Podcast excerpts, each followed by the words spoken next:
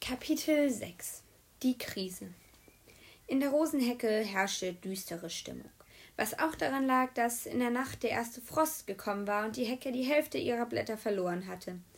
Aber der wichtigere Grund für unsere gedrückte Stimmung war der gemeine Geheimbund an unserer Schule, gegen den wir nichts würden ausrichten können. Das war klar, und wir fanden alle, wir fanden alles nur noch traurig. Unfassbar, dass der Lehrer mit ihnen unter einer Decke steckt, grauste es Hannah. Habt ihr gemerkt, wie der Rambo Pekka Tschüss gesagt hat? fragte Tina. Ich hatte Pekka von Anfang an in Verdacht, sagte ich. Und wenn er dazugehört, bestimmt auch seine Mutter, sagte Timo und musste gar nicht weiterreden, denn wir hatten schon verstanden. Daran hatten wir noch gar nicht gedacht, aber, hatte aber er hatte natürlich recht. Wenn Packer ein Mitglied des Geheimbunds war, dann war auch seine Mutter in, der Sa in die Sache verwickelt und es hieß die Direktorin unserer Schule.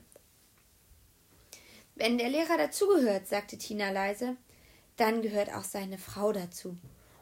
Und wenn die alle dazugehören, dann bestimmt auch die Köchin, der Hausmeister und alle anderen Lehrer.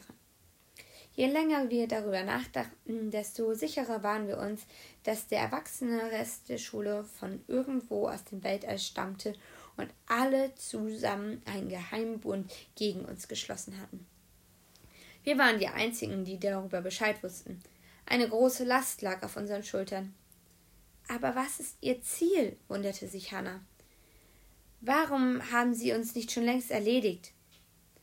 Ich weiß es, sagte Timo und lächelte ein düsteres, aber wissendes Lächeln. Wir sagten nichts, weil wir wussten, dass es dann nur länger gedauert hätte, bis er uns erzählte, was er wusste.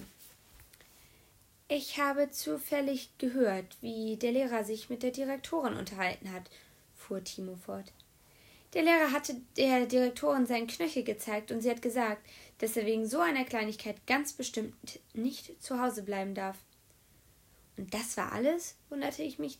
Nein, sagte Timo. Außerdem hat sie gewusst, dass so auch der Biss einer bestimmten malawischen Echsenart aussieht. Und das war alles? wunderten wir uns. Nein, am Ende hat sie ihn noch daran erinnert, was seine Aufgabe hier an unserer Schule ist. Und die wäre? fragte Mika. Ja, was ist seine Aufgabe an unserer Schule? wollten wir alle wissen. Uns auf unserem Weg zu begleiten, damit wir immer weiter wachsen und reifen, sagte Timo so leise, dass man es kaum noch hören konnte.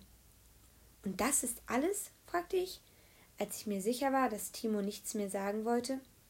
Versteht ihr da nicht, was das bedeutet? Wachsen und reifen? Wir sollen Futter für die Außerirdischen werden. Die ganze Schule ist in Wirklichkeit eine Art Weltraumhühnerstall, erklärte Timo matt.